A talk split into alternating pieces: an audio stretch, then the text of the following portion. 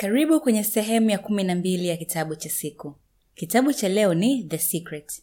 Kwa Kiswahili kinaitwa Siri, kilichoandikwa na Rhonda Byrne. Ninapenda kukukumbusha kuwa unaweza kuomba kutumiwa maudhui haya katika mfumo wa sauti ya MP3 kwa njia ya WhatsApp au barua pepe. Sehemu ya kwanza. Siri imefunuliwa. Siri kubwa ya maisha ni sheria ya mvuto. Kila kitu ambacho kinakuja kwenye maisha yako umekivuta katika maisha yako na umekivutia kwa sababu ya picha unazoshikilia akilini mwako. Ni kitu unachofikiria. Chochote kinachoendelea akilini mwako unakivuta kwako. Kila wazo unalofikiria ni jambo halisi, ni nguvu. Msemo huu umesemwa na Prentice Mulford. Walimu wakubwa zaidi ambao wamewahi kuishi walituambia kwamba sheria ya mvuto ni sheria yenye nguvu zaidi katika ulimwengu. Wewe ndiye unayeita sheria ya mvuto ifanye kazi na ufanya hivyo kupitia mawazo yako. Sheria hujibu mawazo yako, haijalishi ni mawazo gani. Sheria ya mvuto husema kwamba kama huvutia kama, hivyo basi unavyofikiria wazo ndivyo unavyovutia mawazo kama hayo kuja kwako. John Asaraf alisema, unakuwa kile unachofikiria zaidi, lakini pia unavutia kile unachofikiria zaidi. Bob Proctor anasema, ikiwa utaiona katika akili yako, utaishikilia mikononi mwako. John Asaraf anasema, kile ambacho watu wengi hawaelewi ni kwamba wazo lina mzunguko. Tunaweza kupima wazo. Hivyo basi, ikiwa unafikiria wazo hilo tena na tena, ikiwa unawaza katika akili yako kuwa na gari jipya, kuwa na pesa unayohitaji, kujenga kampuni, kupata mwenzi wako wa roho, utafikiria jinsi kitu hicho kinavyoonekana na utatoa hamasa hiyo kutoka kwako kwa msingi thabiti. Dr. Joy Vital anasema, mawazo hutumia ishara ya sumaku ambayo huenda moja kwa moja kwa mlengwa na kurudi kwako. Jioni unaishi vya kutosha na utavutia hilo. Sheria hii inafanya kazi kila wakati na kwa kila mtu. Shida inakuja hapa. Watu wengi hufikiria juu ya nini hawataki na wanashangaa kwa nini inatokea tena na tena. Sheria ya mvuto ni sheria ya asili, ni ya kibinafsi na haiangalii vitu ni vizuri au vibaya.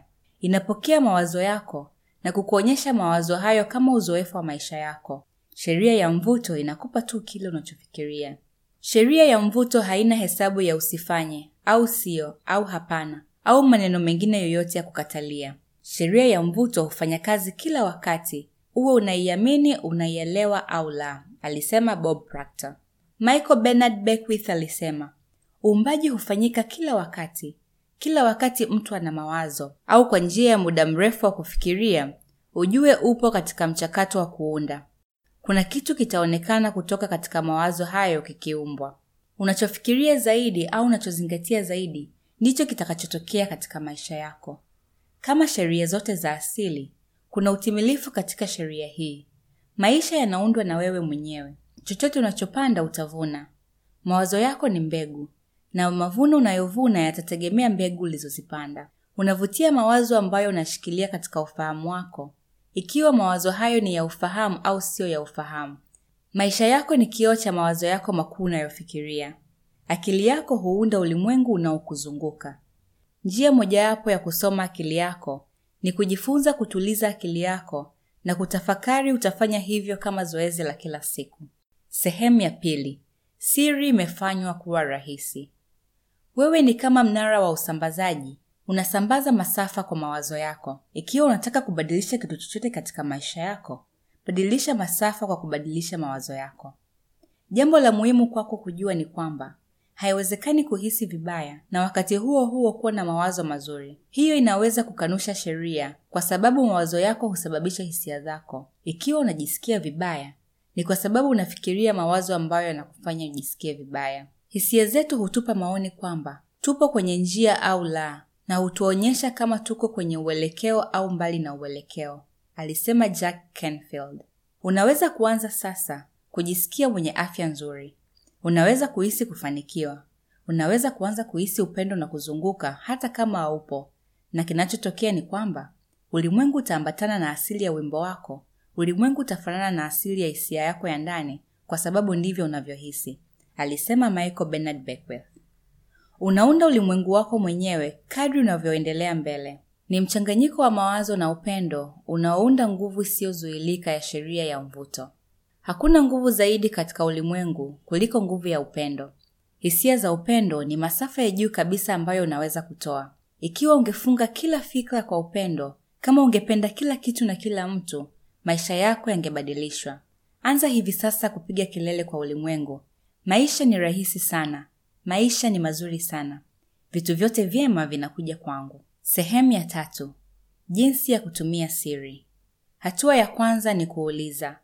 Toa amri kwa ulimwengu. Acha ulimwengu ujue unachotaka. Ulimwengu utajibu mawazo yako, alisema Lisa Nichols. Kuuliza ni hatua ya kwanza katika mchakato wa ubunifu. Kwa hivyo, fanya tabia ya kuuliza. Hatua ya pili ni kuamini. Amini kuwa tayari ni yako. Kuwa na kile ninachopenda kukiita imani isiyotingishika, kuamini visivyoonekana. Tazama vitu unavyotaka kama vyako tayari. Jua kuwa vitakuja kwako ukiwa una uhitaji. Usijali na usiwe na wasiwasi juu yake. Usifikirie juu ya ukosefu wake. Fikiria kama tayari ni vyako, kama tayari ipo katika miliki yako, alisema Robert Collier.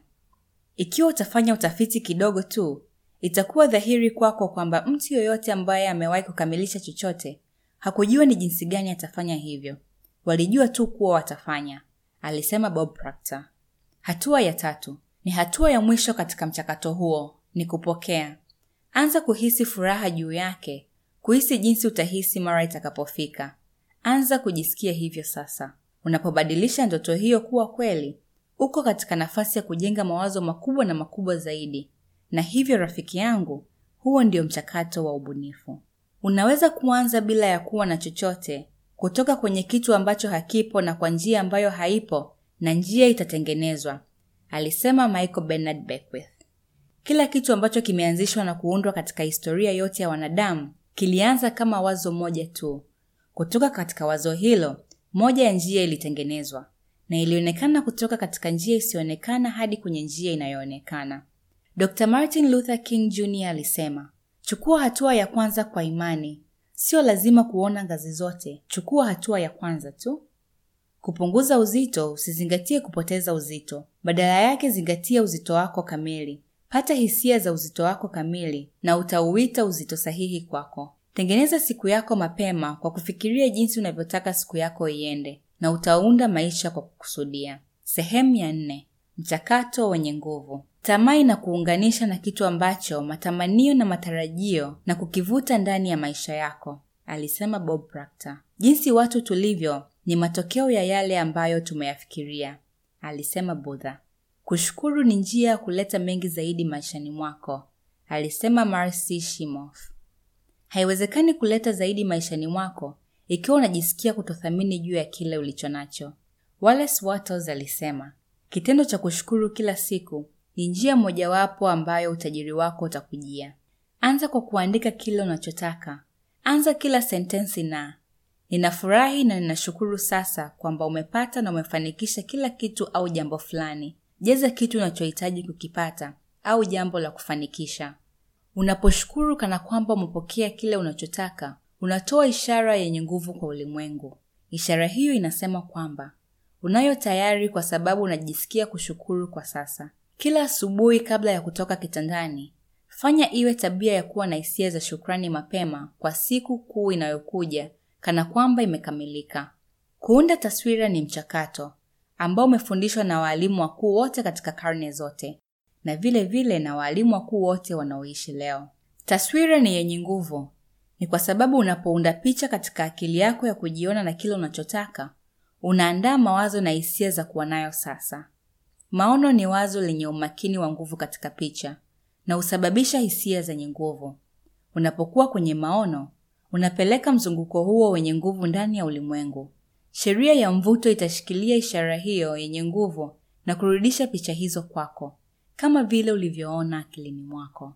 Unavyofikiria ndivyo unaifanya kuwa kweli, alisema Dennis Waitley. Njia pekee ambayo kitu chochote ambacho kimewahi kuvumbuliwa au kuundwa ni kwa sababu mtu mmoja aliona picha akilini mwake.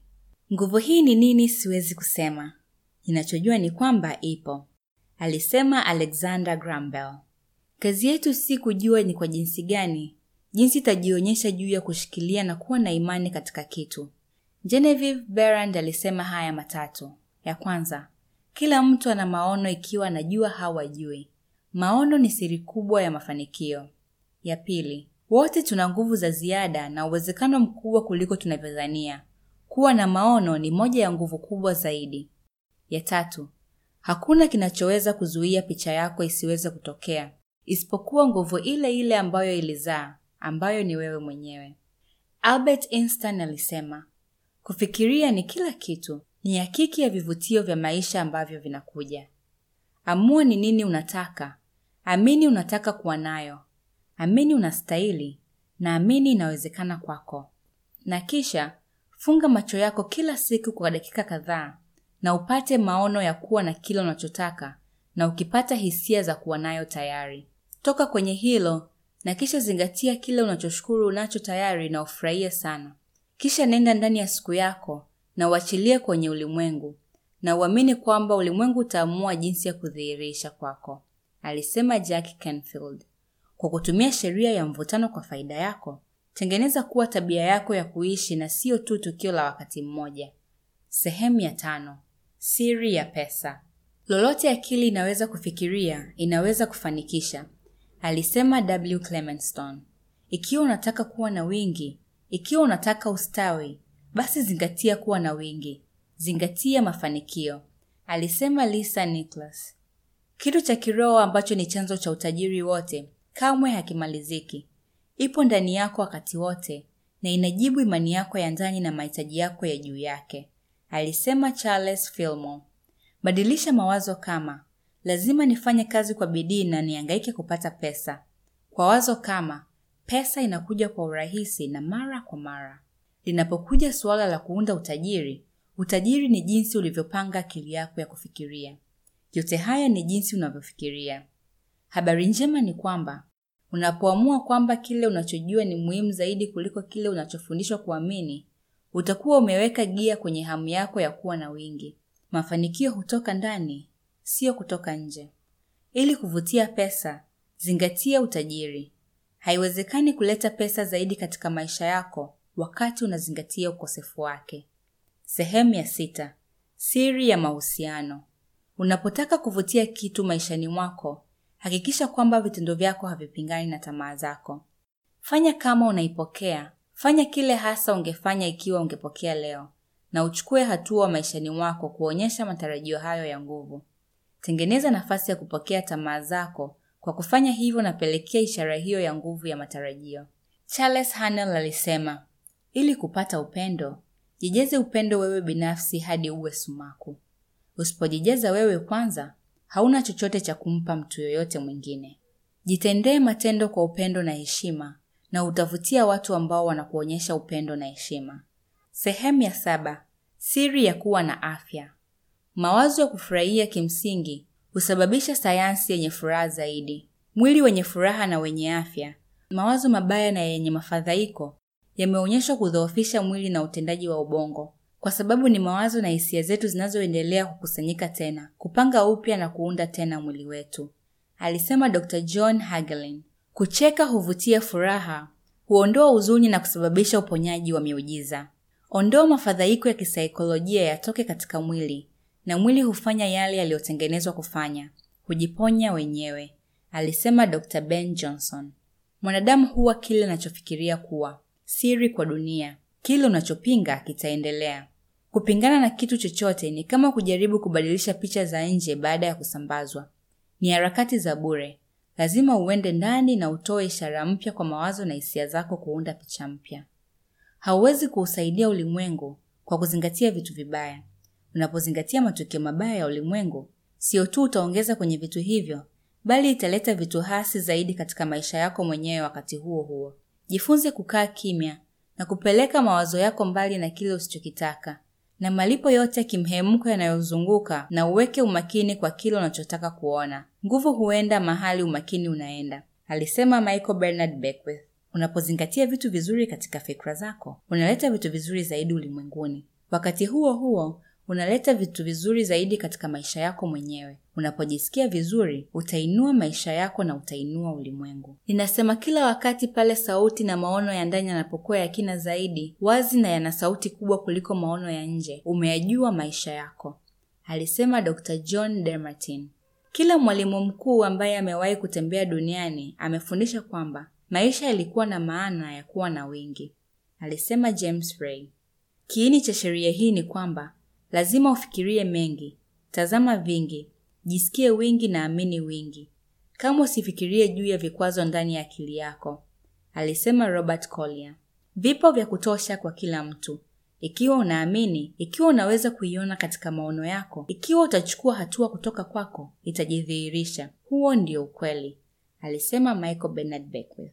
Kila kitu unachotaka, furaha yote, upendo, wingi, ustawi, neema, iko hapo tayari kwako kuchukua. Itabidi uwe na njaa kuchukua hiyo. Lazima uwe na kusudio, na unapoanza kusudi kwa kile unachotaka, ulimwengu utatoa kila kitu ambacho umekuwa ukitaka, alisema Lisa Nicholas. Sifia na ubariki kila kitu maishani mwako. Wakati unasifu na kubariki, utakuwa upo kwenye masafa ya juu ya upendo. Kamusi ya ufafanuzi inafafanua baraka ni kuvuta neema ya kimungu na kupeleka ustawi au kufanikiwa. Hivyo, anza hivi sasa kuomba nguvu ya baraka maishani mwako na ubariki kila kitu na kila mtu. Vivyo hivyo na kusifu, kwa sababu unapokuwa ukisifu mtu au kitu, unatoa upendo, na unapotoa masafa hayo mazuri, mazuri yatarudi kwako mara mia. Unaposifu na kubariki, utajiona wewe mwenyewe ukihama masafa mpya kuleta marejesho yenye hisia nzuri. Sehemu ya nane: siri kwako. Sheria ya mvutano inasema kama uvutia kama wewe ni nishati yenye sumaku, hivyo kwa kutumia nguvu hiyo hukipa nguvu kila kitu kilicholetwa kwako na kujiongeza nguvu kwa kila kitu unachokitaka. Tumeunganishwa sote, hatuoni tu. Hakuna huko nje au hapa ndani. Kila kitu katika ulimwengu kimeunganishwa, ni shamba moja tu la nishati. Nguvu zote zinatoka ndani yako, kwa hivyo zipo chini ya udhibiti wetu, alisema Robert Collier. Wewe ndiyo mbunifu wa umilele wako. Wewe ndiye mwandishi unayeandika hadithi yako. Kalamu ipo mikononi mwako na matokeo yake ni chochote utakachochagua, alisema Lisa Nicholas. Ikiwa unafikiria unaweza au unafikiria huwezi, vyovyote uko sawa, alisema Henry Ford. Hatujifikirii wenyewe au kujipenda kabisa. Tusipojipenda, tunajiweka mbali na kile tunachotaka kutoka kwetu. Wakati hatujipendi, tunasukuma vitu mbali nasi. Ukweli kamili ni kwamba mimi ni kamili na mimi ni halisi, ni kitu cha kiroho, na kwa hivyo kamwe usiwe chini ya kamili. Hautaweza kuwa na upungufu wowote, kizuizi au ugonjwa. Njia ya mkato ya kutimiza matamanio yako ni kuona kile unachotaka kama ni kweli kabisa. Siri ya tisa: siri ya maisha. Fuata neema yako na ulimwengu utakufungulia milango hata ambapo kulikuwa na ukuta, alisema Joseph Campbell. Utaweza kujaza ubao wa maisha yako na chochote unachotaka unapotumia nguvu zaidi iliyopo ndani yako. Nguvu zaidi utapata kupitia wewe. Asante kwa kusikiliza muhtasari huu. Ungana nasi kwenye mitandao ya kijamii Facebook na Instagram ati ujumbe wa siku na ati kitabu cha siku. Tafadhali usisahau kuwashirikisha wapendao, bofya like na kusubscribe ili usipitwe na maudhui ya vitabu vinavyofuata.